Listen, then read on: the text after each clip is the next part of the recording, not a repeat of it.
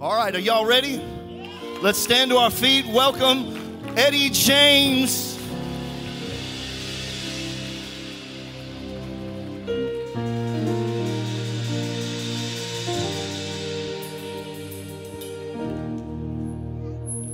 Lift those hands to the Lord all over the room. We love you, Jesus. I want everybody in this place that loves Jesus to just lift your voice, begin to say words of love and adoration to Him. Begin to pour your worship out on Him. Come on, break your silence just morning and tell Him how much you love Him. We came for Him, He's the reason why we are here. We came to behold His beauty and to inquire in His temple. Come on, lift those hands and more than that, lift your hearts. Lift your gaze. Begin to worship Him and honor Him.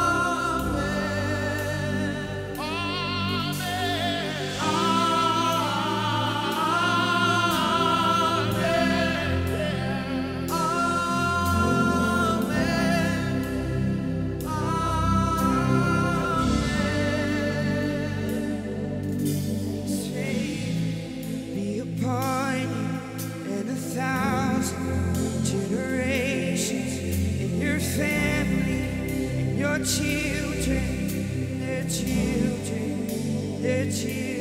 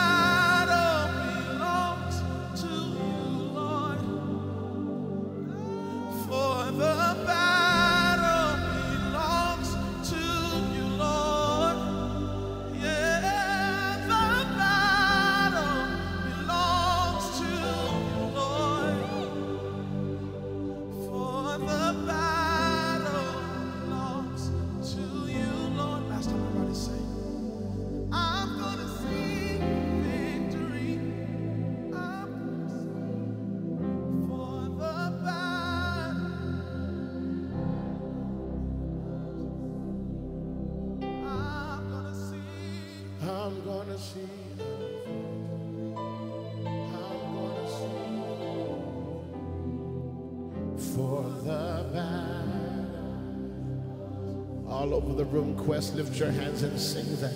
I'm gonna see a victory. I'm gonna see a victory. For the battle belongs to you. Now clap and praise the Lord if you believe that. Come on, put your hands together and celebrate.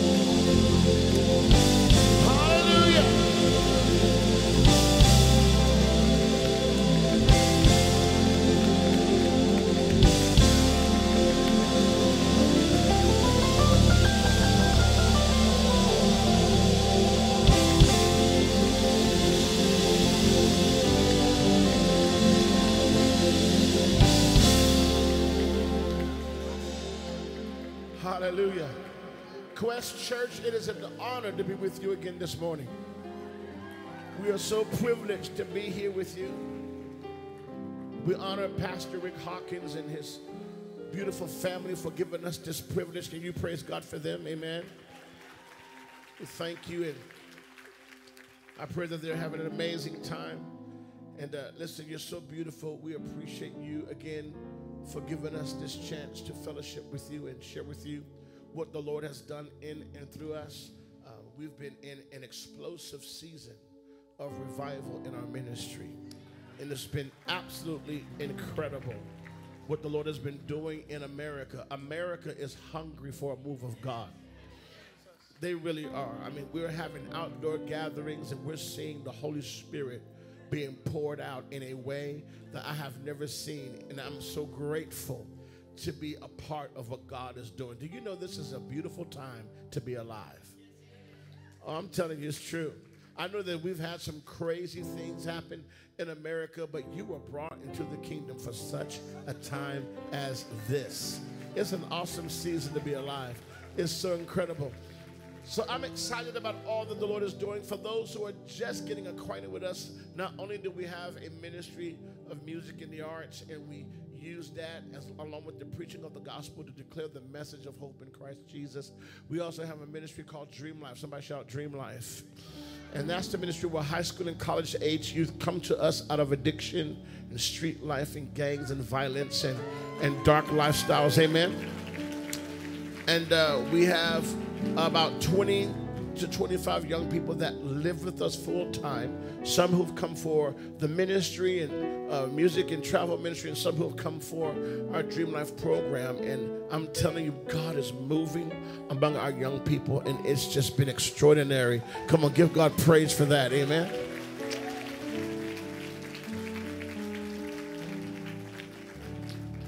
A little later on in the in our time together, I'll have a, uh, a quick testimony of what the Lord has done uh, in some of our young people. But I want every person in this room, as we move forward in worship, to believe for breakthrough this morning. Somebody shout breakthrough. Say it again, breakthrough. Now, the man of God warned you earlier about how we praise. I was trying to soften you up a little bit for those who are just trying to recoup from COVID and kind of get back and, you know, get back involved in church and all of that. And you may not been in a gathering like this for a while, but now I'm going to break you out of your shell, okay? We're going to break you out of your shell. We're going to get you out of those chairs and get you into a place that's where you celebrate with passion. Amen.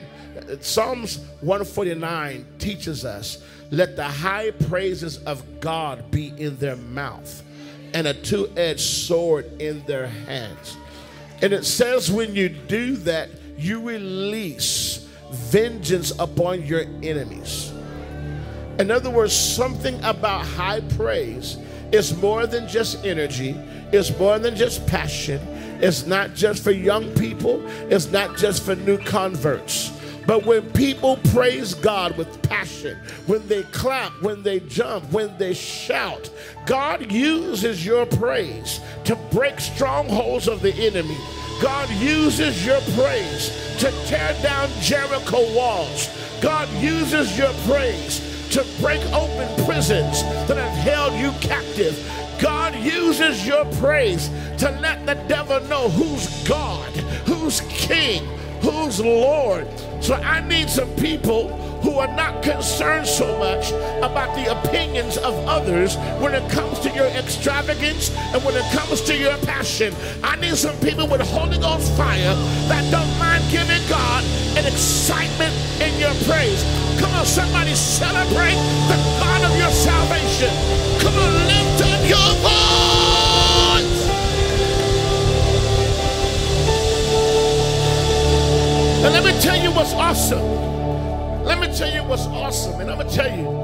Set me free when I got this revelation. In Acts chapter 16, Paul and Silas was in prison, and they began to pray and they began to praise. When they began to praise, they weren't the only two in prison. There were others in the prison, but they didn't engage. They just looked at them. The Bible says the prisoners heard them. It didn't stop Paul and Silas from getting their breakthrough. See, I love this because sometimes as a worship leader, you look in the audience and there's some people you feel like they're the dead in Christ.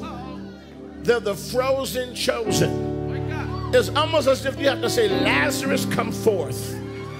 So you got people in the audience that you're trying to stir them to celebrate the God that gave them the air they're breathing, the God that gave them the legs that they're standing on, the God that gave them the seat that they're sitting on, and this is how they look at you. But you know what? That's okay.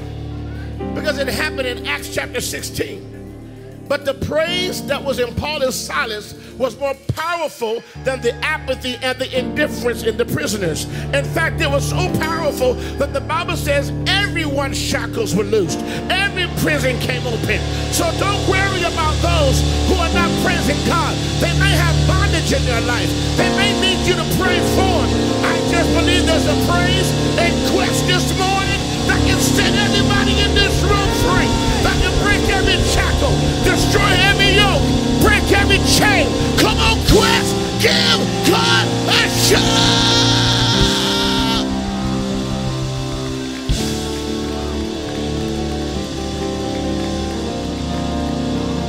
Now, by way of declaration, look at your neighbor next to you and say, neighbor, I need you to get some Holy Ghost in your spirit, get some fire in your belly, get some passion in your voice, get some passion in your eyes.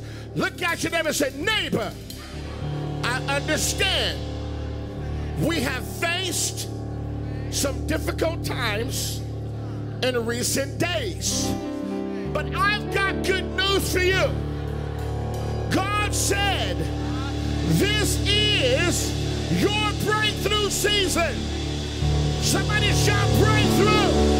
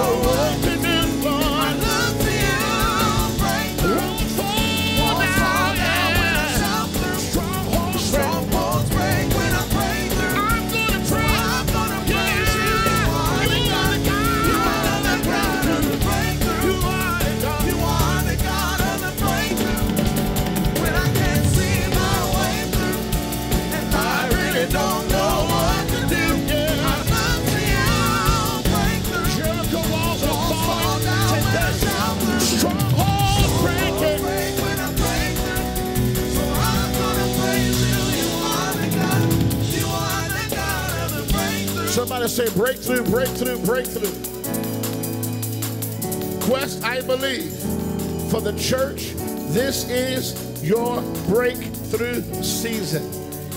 Everything that's been hindering all that God has for you, it breaks in Jesus' name. You're gonna put your foot on the promises of God this year. Somebody shout breakthrough. Breakthrough in my heart, breakthrough in my mind, breakthrough in my spirit, breakthrough in my soul, breakthrough in my weakness, breakthrough in my struggle. You are the God. You are the God of the breakthrough in my worship, breakthrough in my praise, breakthrough when I live and glorify your name, breakthrough when I dance, breakthrough when I shout. You are the God. You are the God of the breakthrough in my heart. Breakthrough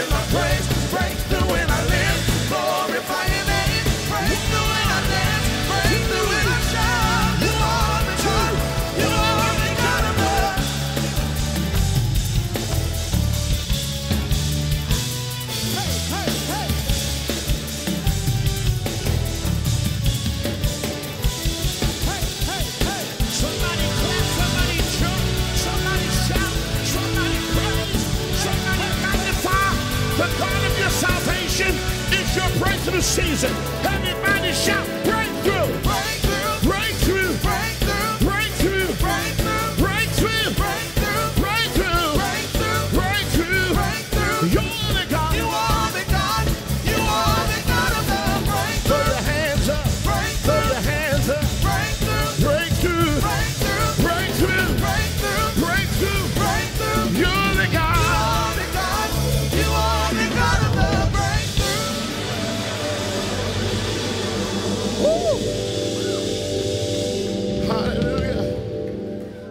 Somebody give a shout if you believe that today. Come on.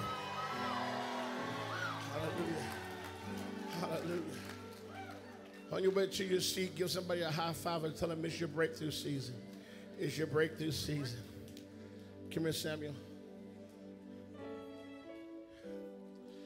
Amen. Take your seat for just a second. Amen.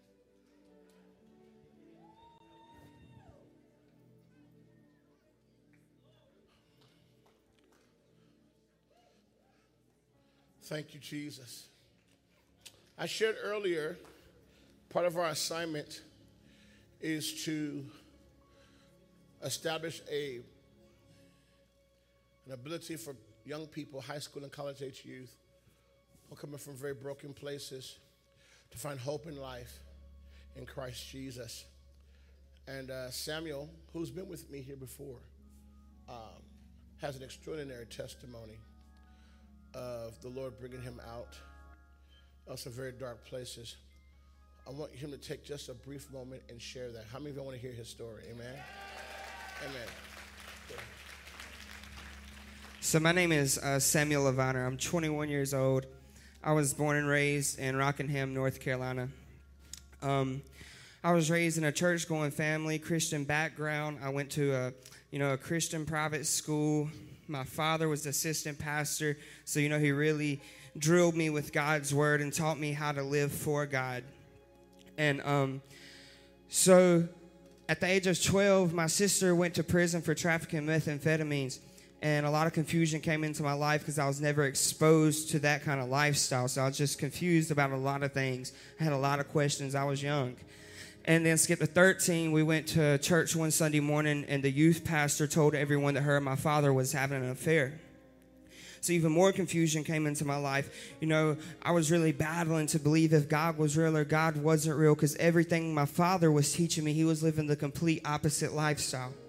So whenever this happened, instead of the church trying to help my family, they bashed my family. So we stopped going to church altogether. So now I'm confused. I'm dealing with church hurt.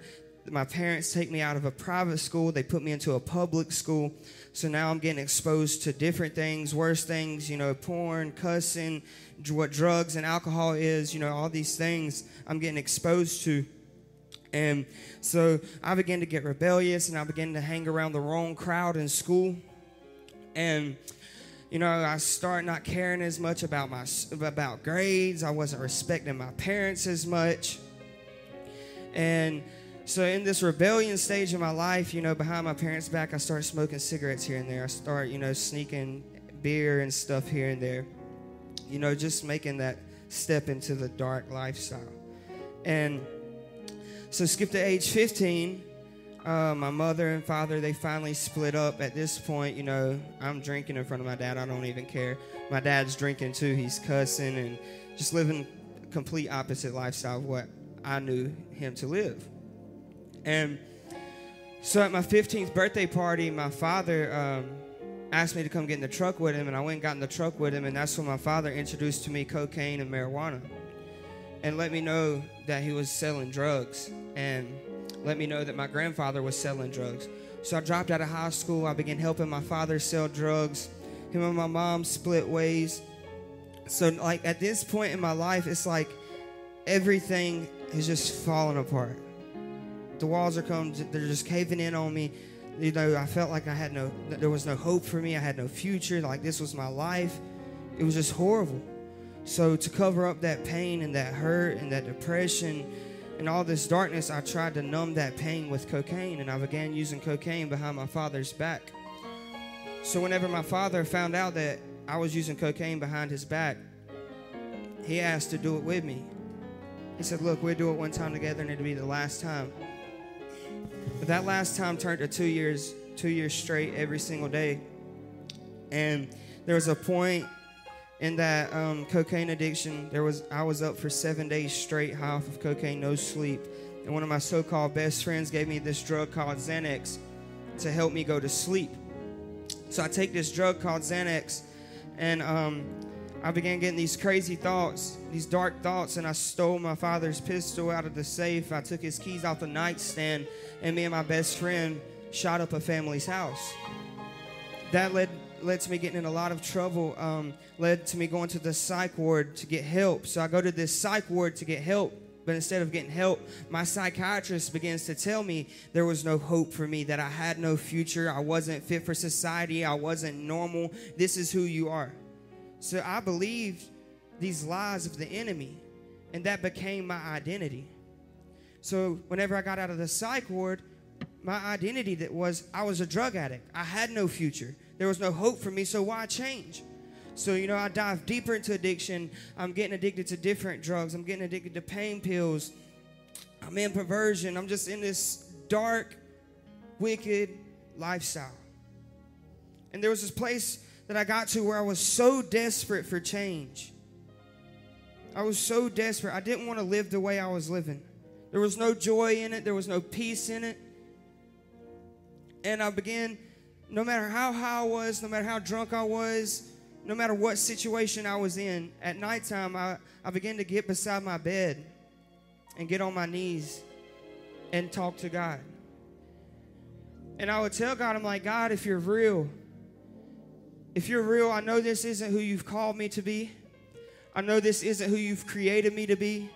I know this isn't my purpose. This isn't my destiny. But something's, something's got to give. I want my family back. I want my life back. I want joy back. I want peace back. I'm tired of this. I'm tired. I cannot continue to go on. So I'm praying this prayer every night, every night, and I'm not giving up.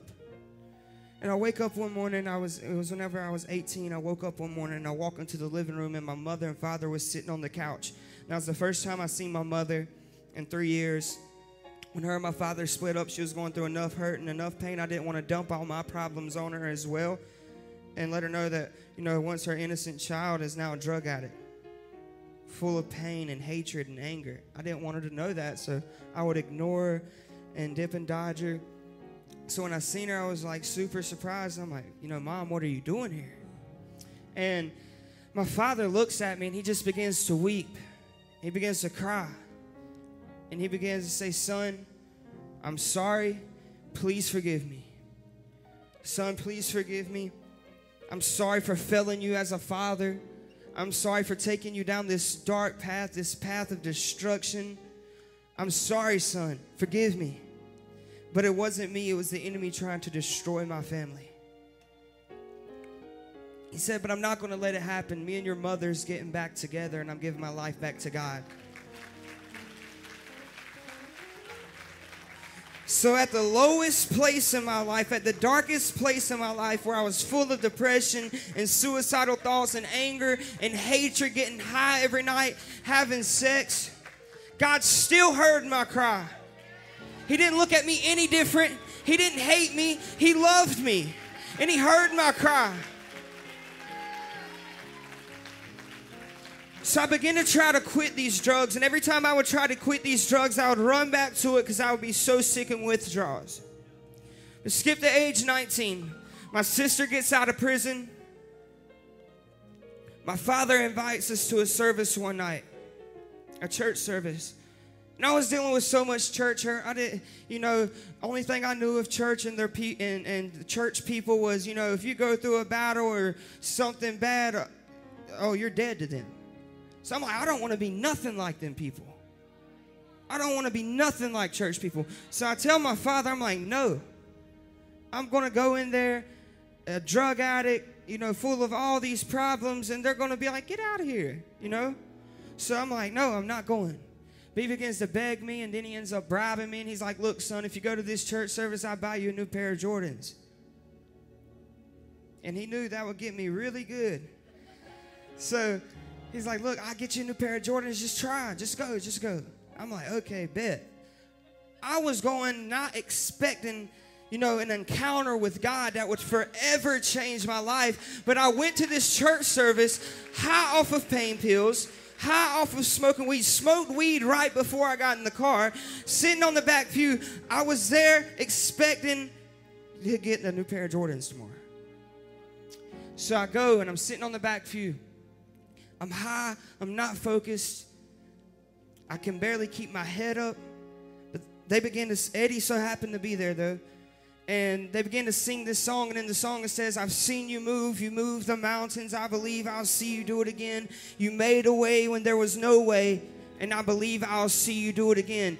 And this feeling come over my body that I never felt before. It's, it was very unexplainable, and it felt better than any line of Xanax or any line of cocaine or any pain pill that I ever did or any joint or blunt that I ever smoked or any bottle of alcohol that I ever drank or any girl that I ever laid in the bed with. And I knew it was God. I knew it was God. Now I opened my eyes and I see my mother, my father, and my sister all at the altar with their hands lifted. And I heard God tell me, Son, I did it for your mom. I did it for your dad. I'm doing it for your sister. Son, it's time for you to get to that altar. So I jumped up and I ran down to that altar. When I got down to the altar, Eddie's team began to pray for me. It was like I break the spirit of rejection, I break suicidal thoughts off of your life, I break depression off of your life, I break addiction off of your life.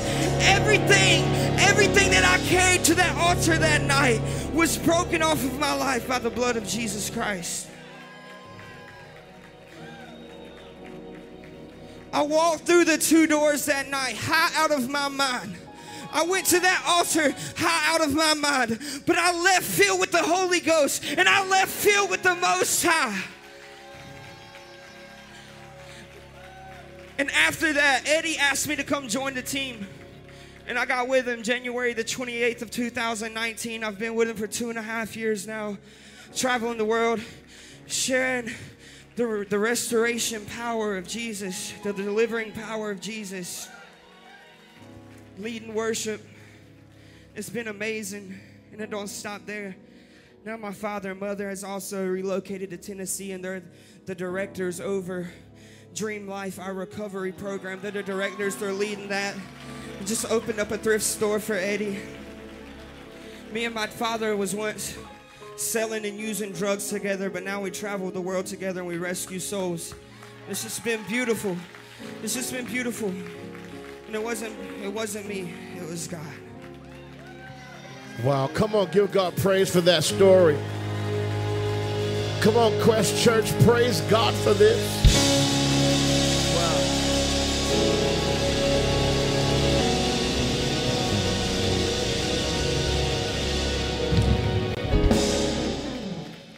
Take your seat for just a second. I'm going to share this word with you. Um, church, this is a little bit unusual for me. Um, just hold the music for a second now. The Lord's given me something that I believe is tailored for this house, and I'm used to preaching. That's not such something that's uh, that I'm not accustomed to, but I really believe God showed me something, and um, are you ready to hear from the Lord? All right, so it came so quick. Starting yesterday, I was uh, in St. Louis and preparing for this moment, and I felt like the Holy Spirit just invaded my hotel room and gave me this for this moment. And so I want to share with it. So I'm going to start with next Sunday is Pentecost Sunday, right? And in Acts chapter 2, it starts out with words along these lines. And when the day of Pentecost was fully come, they were all with one accord in one place. And suddenly there came a sound from heaven as of a rushing mighty wind, and it filled all the house where they were sitting. And there appeared unto them cloven tongues like as a fire and it sat upon each of them. And they were all filled with the Holy Ghost and began to speak with other tongues as the Spirit gave them utterance. I could just shout just quoting that right there. I could just, so good. Somebody praise God for that. So, this is found in what commentators or theologians would title this particular book written by Luke, Acts of the Apostles. Following this book is Romans, 1 Corinthians, 2 Corinthians, Galatians, Ephesians, Philippians, Colossians, 1 Thessalonians, 2 Thessalonians, 1 Timothy, 2 Timothy, Titus, Philemon, Hebrews, James, 1 Peter, 2 Peter, First John, Second John, Third John, Jude, ending with the book of Revelation. What happened between Romans and Jude specifically is the byproduct of this moment in Acts chapter 2. I am certain that when Peter, James, John, and the other apostles gathered with the 120 in the upper room. That they didn't know what they were about to give birth to. That they didn't have a full revelation of what was to come. But they knew that what was coming was so big, so powerful, so earth changing, so immense in measure that it took taking time to get in a place of prayer in an upper room so that what was to come could be birthed not by the flesh of men, but by the power of the Holy Spirit. Romans through Jude could not be accomplished in the strength of man. You cannot, with carnal means, approach such a spiritual assignment. You need the power of the Holy Ghost. Do I have a church this morning? So, Romans to Jude is the byproduct of Acts chapter 2, verse 1 through 4. And as I am considering this, as I said earlier, I had this presence of the Lord invade my hotel, and all I can explain it is it's like a vision, like an open vision. And I envisioned that I went to my Bible, a paperback Bible. I'm not talking about an app. I'm talking about a paperback Bible. I went to my paperback Bible to go to the book of Acts. But instead of going to the book of Acts, or it being called the book of Acts, and please hear my heart in this because I in no way mean to lessen the uh, value or the, the sacredness of Scripture. I am just sharing with you what I saw in a vision, okay? So, in this vision, when I went to the book of Acts, instead of it saying the Acts of the Apostles, I saw the Acts of Rick Hawkins and Quest Church. And I said, Lord, what are you showing me? And said I would go to Romans, but instead of going to Romans, I saw Quest in the name of a city. I go to the next book, I saw Quest in the name of a city. I go to the next book, go to Quest. And I went through all specifically, I would go through what others would call Paul's epistles or Paul's letters. And as I am going through what would have been Paul's letters, it was as if God was earmarking for quests cities and sons.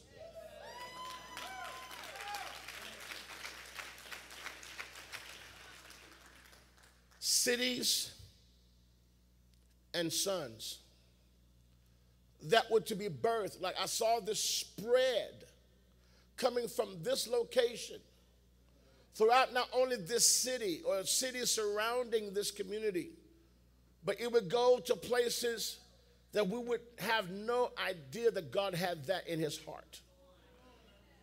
But being led by those who carry the DNA.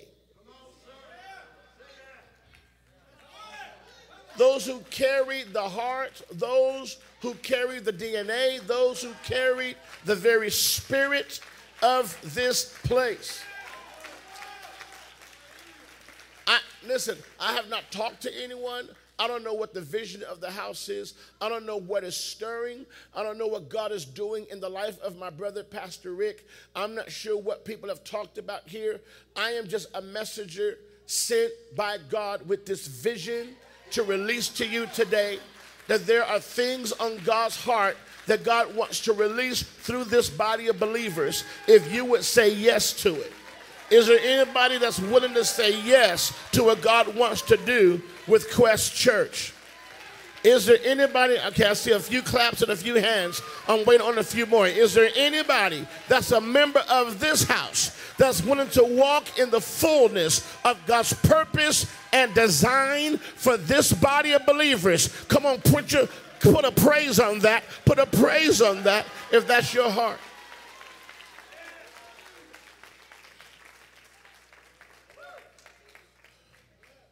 There's a few things that I want you to take note of in Acts chapter 2 that the Holy Spirit said, I want you to release this in the house that I'm assigning you to this morning at Quest Church. I'm going to go through this scripture again. And I want you to notice some things. And when the day of Pentecost was fully come, they were all. Somebody shout all. So I want you to notice that reference. They were all with one accord in one place.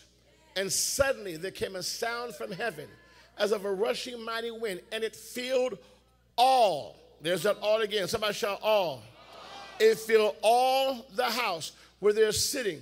And there appeared unto them cloven tongues like a fire, and it sat up on each.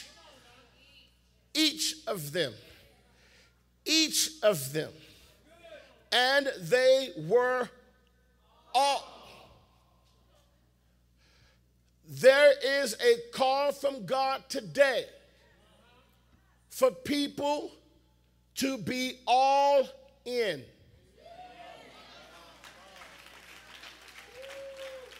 There are those who are members of Quest Church, but you're not all in Quest Church. There are those in this room, listen, and, and I, I want to be very careful because I understand that we live in a church era today where it is difficult to say words that challenge people. People are easily offended. People will post stuff on social media. There's a council culture in the body of Christ. But because I have been sent as an oracle from heaven, I have to say what he told me, even if it doesn't sit well with some of you in this room. It's not because I want to create an enemy. I have a God that I am responsible to. I have to stand before him and give an account for what I say in this moment. I am not your mouthpiece, I am his mouthpiece.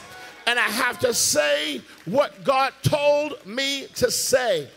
And the one thing that you can rest for sure is that I'm not trying to be a person of conflict or trying to ruffle feathers. What I am trying to do is push you into purpose. I am trying to activate all that God has put on the inside of you.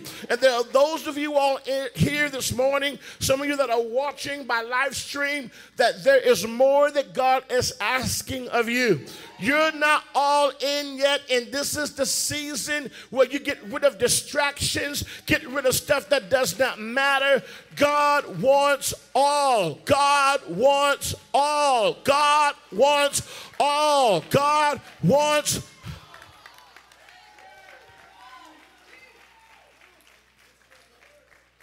God wants all.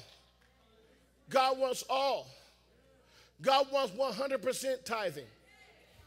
God wants 100% attendance. God wants 100% people who will give their, they were all with one accord in one place. What would have happened if they chose division instead of unity? Would we have Romans if that was the case? Would we have First Corinthians if that was the case? Would we have Galatians and Ephesians? What is God hindering, waiting on you to give all?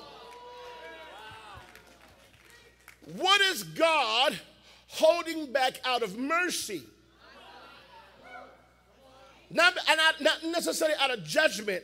He wants to give you what he has in his heart. But he is waiting on you to be all. Well, I would, but so and so offended me. It doesn't matter. I would, but I was hurt by the ch- doesn't matter. I would, but I have had a bad doesn't matter. The Holy Spirit can take care of all of that. All God is asking of you is for you to give all. They were all with one accord. Get your eyes off yourself and get it on what God wants to do. Get your eyes off of your past and get it on what God wants to do. Get your eyes off of who offended you and get it on what God wants to do. Get your eyes off of you trying to figure it out and put your eyes on what God wants to do. God is not asking for your opinion, He's asking for your obedience. I'm going to say that again. God is not asking for your opinion, He's asking for your obedience.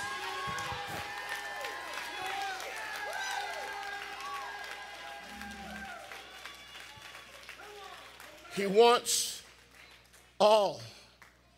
And this is what happened when they were all on the same page, when they were all with one accord, with one heart, one focus, one vision. Everybody say one. Shout one, one, one, one. When they were all one. I'm not talking about a black church. I'm talking about one church. I'm not talking about a white church. I'm talking about a one church. I'm not talking about a CCM or gospel. I'm talking about one. We are saved by one God, with one blood, with one cross. One! And they were all with one accord. Suddenly, anybody besides me ready for a suddenly? Anybody ready for a suddenly? You know what? Heaven is more ready than you are. He's just waiting for you to be one. Now, I'm not saying that there's division as in gossip and backbiting, though I'm sure that there's a row of y'all in here. I'm sure. I'm sure that. But I'm talking about not just showing service starts at 10, you show up at 10 15. Okay. There's Bible study, you don't come. Small groups, you're not there. I'm not talking about there's not, I'm not speaking to those who may have real legitimate reasons, working and things like, of that nature. But I mean, your heart is not fully on the same page with what God wants to do. And you feel justified because you have all of these reasons why you think God is okay with your lack of all.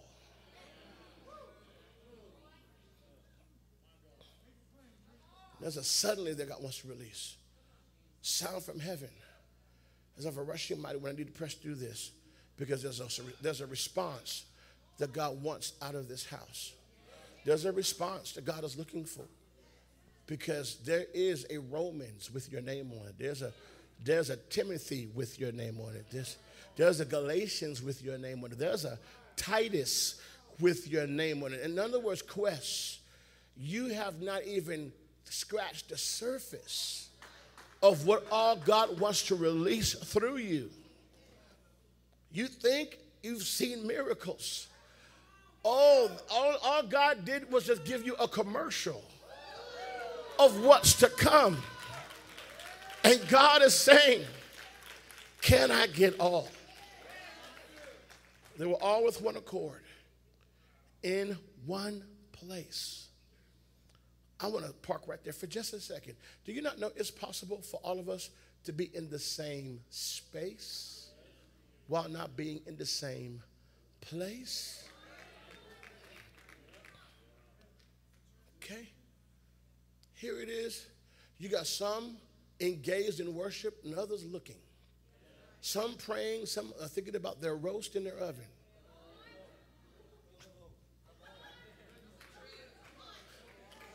And you know what? It's the trick of the enemy. He wants to distract us. He wants to distract because he knows the power of unity. Behold, how good and how pleasant it is when brothers dwell together in unity. He commands a blessing. In other words, heaven opens up over a people who are all focused. So he'll throw all kinds of stuff.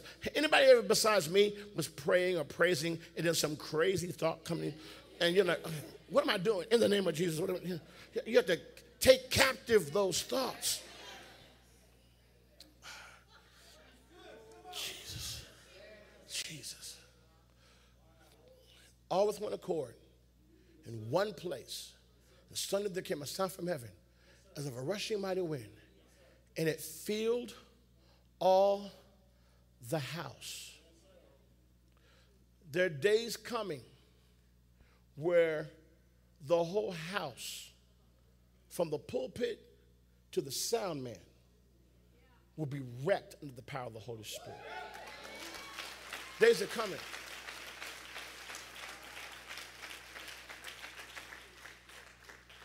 It's not just because we're Pentecostal and charismatic. It's because of the Romans and the First Corinthians and the Second Corinthians that God wants to so fill you with Him that this is, and God showed this to me. He said, Say this to the, to the house of God. Thank you, Holy Spirit. He said, Say this to them. I'm going to give you supernatural grace to touch people groups that you thought you could never touch, and I'm going to bring the most advanced technology with the people groups, with the people support, with the skill sets to fulfill the assignment that I am giving you. You will not lack people resources. You will not lack tech resources. You will not lack financial resources. What I need from you is all.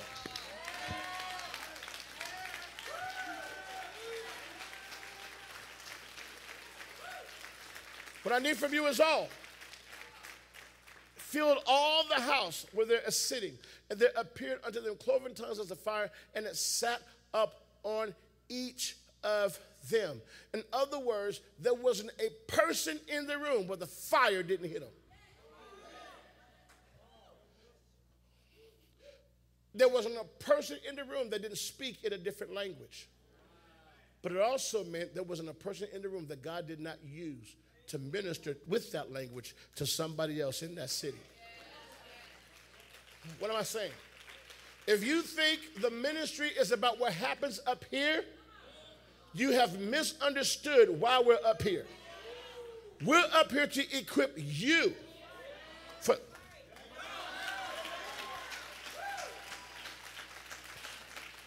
Now, the last thing, and, and I'm a big boy, so I'm gonna need some help with this. I'm gonna ask Heath and I'm gonna ask uh, Ricky to come with me because the Lord said, Do this.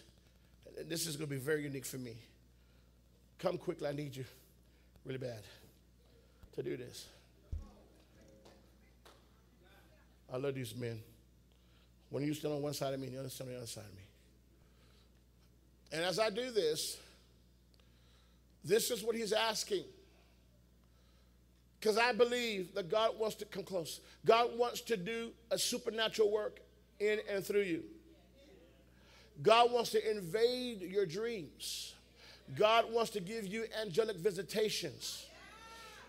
God wants, listen, I, anybody in the room that is a bit ashamed or embarrassed about the supernatural working of the Holy Spirit, this church is going to make you uncomfortable.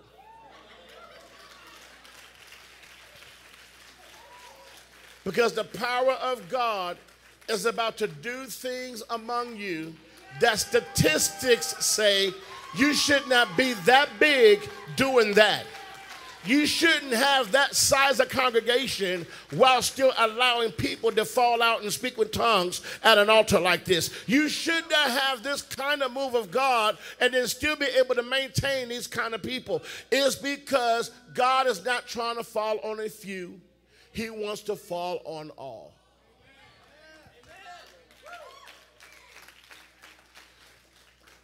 So there's, there's a posture. Cities, sons that God wants to release through quest. There's a posture of seeking that God wants to establish. I know that there are people here who pray. I know that there are people here who seek the Lord. You can feel it. You can tell that there are people here who pray. But God does not want prayer warriors to be limited to a specific committee.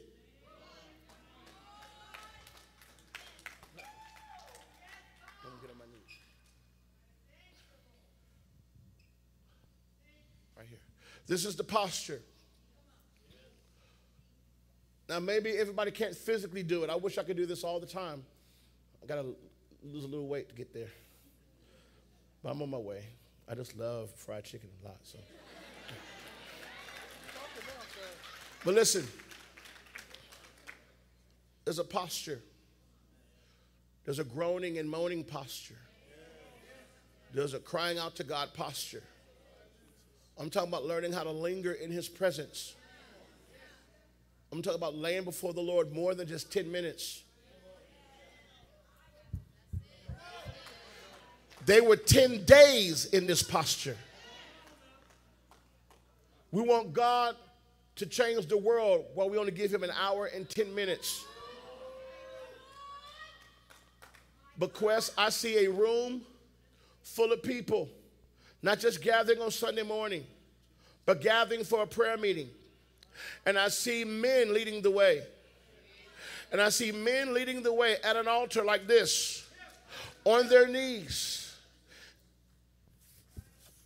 and on their face, saying, God, we need a move of your spirit. God, save our daughters. God, deliver our sons.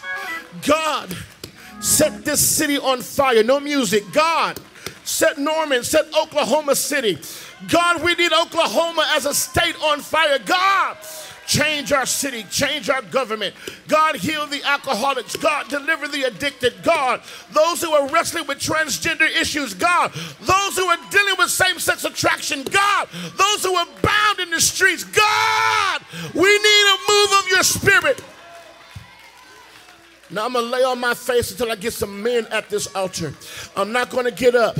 I'm not gonna get up off this stage until I got some men from Quest Church that wants what God wants to do in this church bad enough that you will get in this posture and you will lead the way as men and say, God, as a man, as one you have placed as a leader in this house and a leader at my home, God, as one you have placed as a man of God, I will get on my face. I will seek you, God.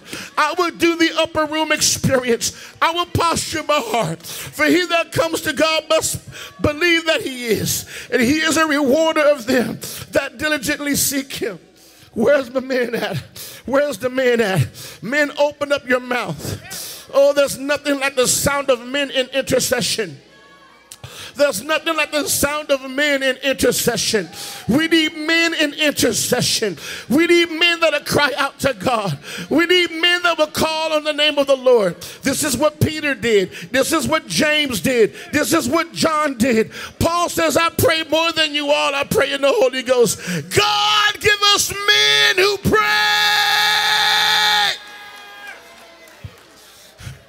Yanda roboko. Yanda rababase.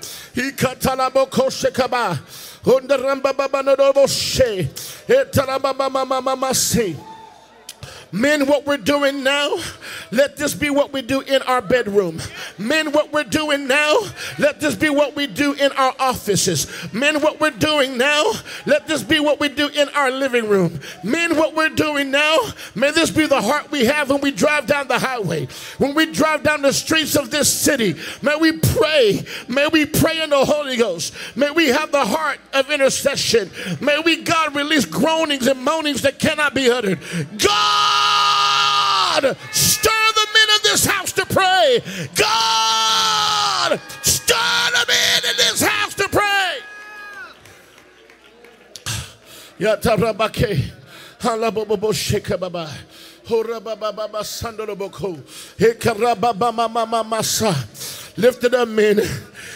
There's nothing like the sound of men. This is what will change our sons. This is what will change our daughters. This is what will break the back of racism. This is what will break the back of addiction. This is what will break gang violence. This is what will break the enemy off of a generation. Is when men, when men lift up their sound of intercession. This is not just for women. This is not just for older ladies who have been retired and don't have nothing else to do. Men ought to always pray.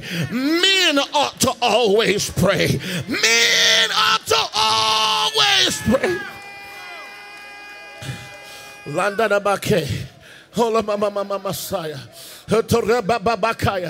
Now, ladies, I want you to join us. Whether you're at your seat or you can find a place at this altar. But I need everybody that's a part of this church that want to see a move of God like you've never seen it before. Take the next 30 seconds to a minute and get on your face before God and let's turn this Sunday service into an upper room prayer meeting. Let's turn this Sunday morning service into an upper room groaning meeting, an upper room intercession meeting. God, we get on our face. We seek you, Jesus. We sit at your feet saying, God, we need you, Jesus. We need you, Jesus. We need you, Jesus. We need you, Jesus. Come on, pray in the Holy Ghost. Fill this room with intercession. Everybody that can do this, fill this room with intercession.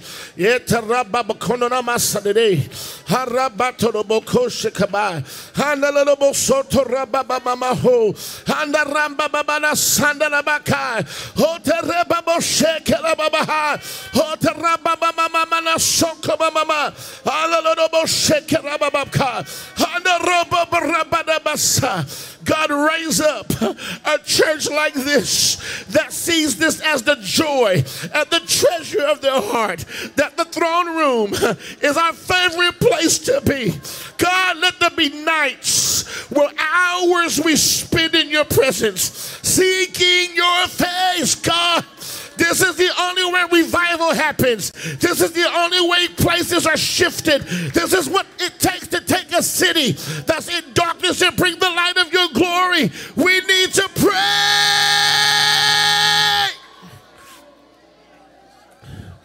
Horabakayaba. Yatarado Moshe. Horabakana mama. Horabababoshe. Ikalabababoso. Itarababababakai. Holalababoshe. I see it, Jesus. I see it, Jesus. I see what you're trying to do, God. I see the many locations. I see the sons and daughters that you're raising up, God. I see the heart of Pastor Rick. I see the passion you put in his soul. I see the vision you place in his heart. Let it be Jesus. Let it be Jesus. May it be birthed through intercession.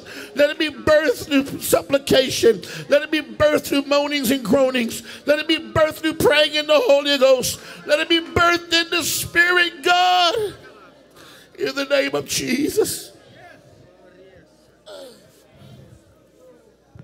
Woo! Come on. Jesus. Jesus.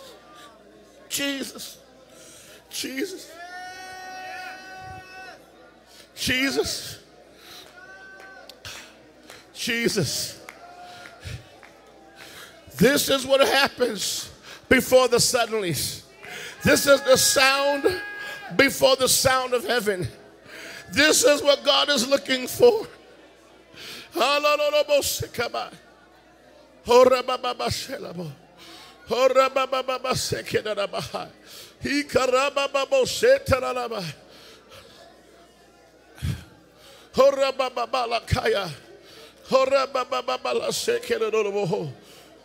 Fill all the house, God. Fill all the house. Fill all the house. Fill all the house. Fill all the house. Fill all the house. May they all be filled with the Holy Ghost. Let the Holy Ghost take over the whole house. Let everybody that came in this room leave filled with the Holy Ghost. Jesus.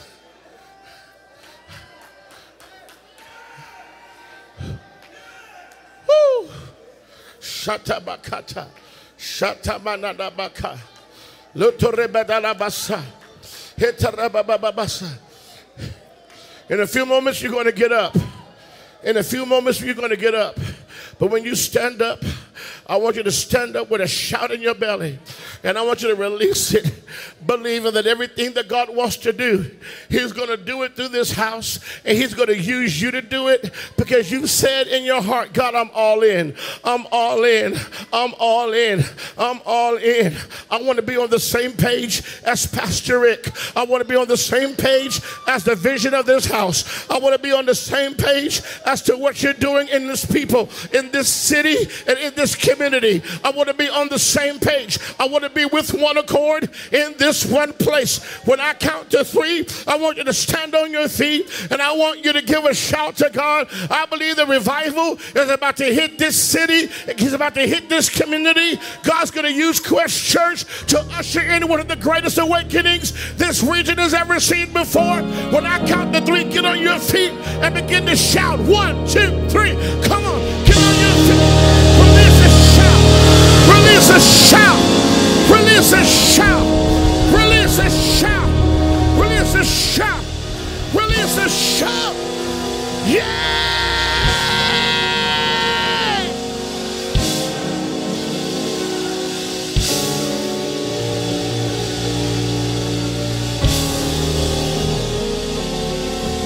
Come on, come on, come on. Don't let it die. Don't let it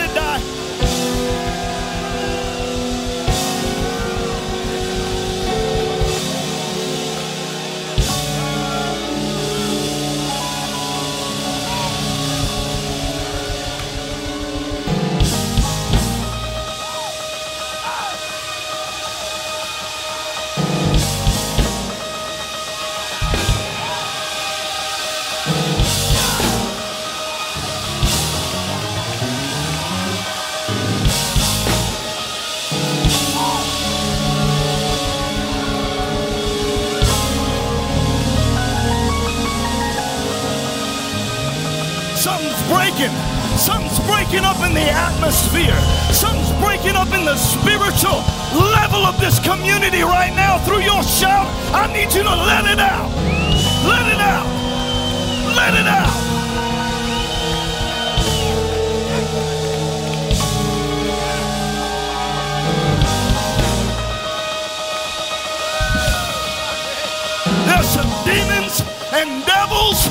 Spiritual principalities in this region that are shaking right now because they know something in this building is breaking out.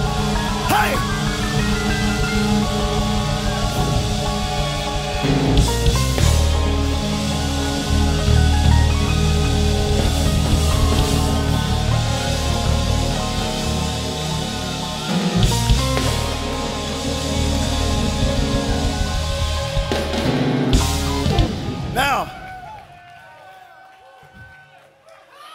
those of you who have been a part of Quest for the last six months, if you didn't hear confirmation of the Word of God today, then, then you just wasn't listening and you need to go back and watch it. Because you already know the prophetic word that was declared in this house for 2021 was one. Was one was one. That's how we started the year. That's how we started the year. Just last week, Pastor Rick put a demand on his people to start praying and praying for real.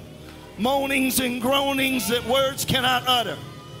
I'm going to tell you what the problem is in this region and even in this whole state is a familiarity with the spiritual things of God. Every- You don't find people that need to get saved in Oklahoma. Everybody's saved in Oklahoma. Everybody think they saved. And they think they've grown up in the spirit and need to let go of childish things like shouting and speaking in tongues and spirit, seeing the spirit of God released on the people. Well, I'm telling you right now, God's putting a demand on our house to take strides forward and see a move in this place. So when you shout, when you praise, when you get on page with what God is about to do, we're not going to see revival in these four walls. We're going to see revival in this whole community. I dare somebody lift up a shout. Hey!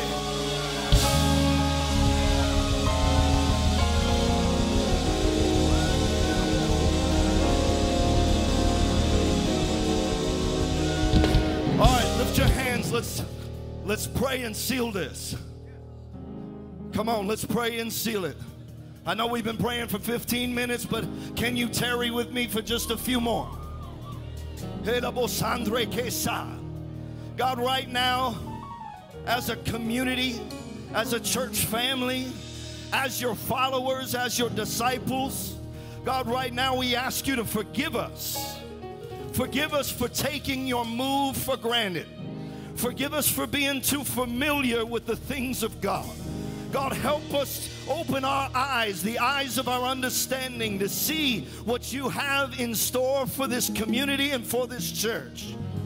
God, I pray that the fire we feel today from your word and from the Spirit of God would not flicker out as we walk out the doors. But God, as the forecast tells us there's rain for the next 10 days, I God, I see it as a spiritual sign that you're about to pour out blessings and revival on your people in this region. So we submit to you. We submit to your agenda and we say we're all in. Come on, somebody say it. We're all in. We're all in. We're all in. We want to see you move. We want to see people's lives changed. We're ready to see this nation turn around and get back on track. In Jesus' name, amen and amen. One more time, put your hands together and give God a shout of praise.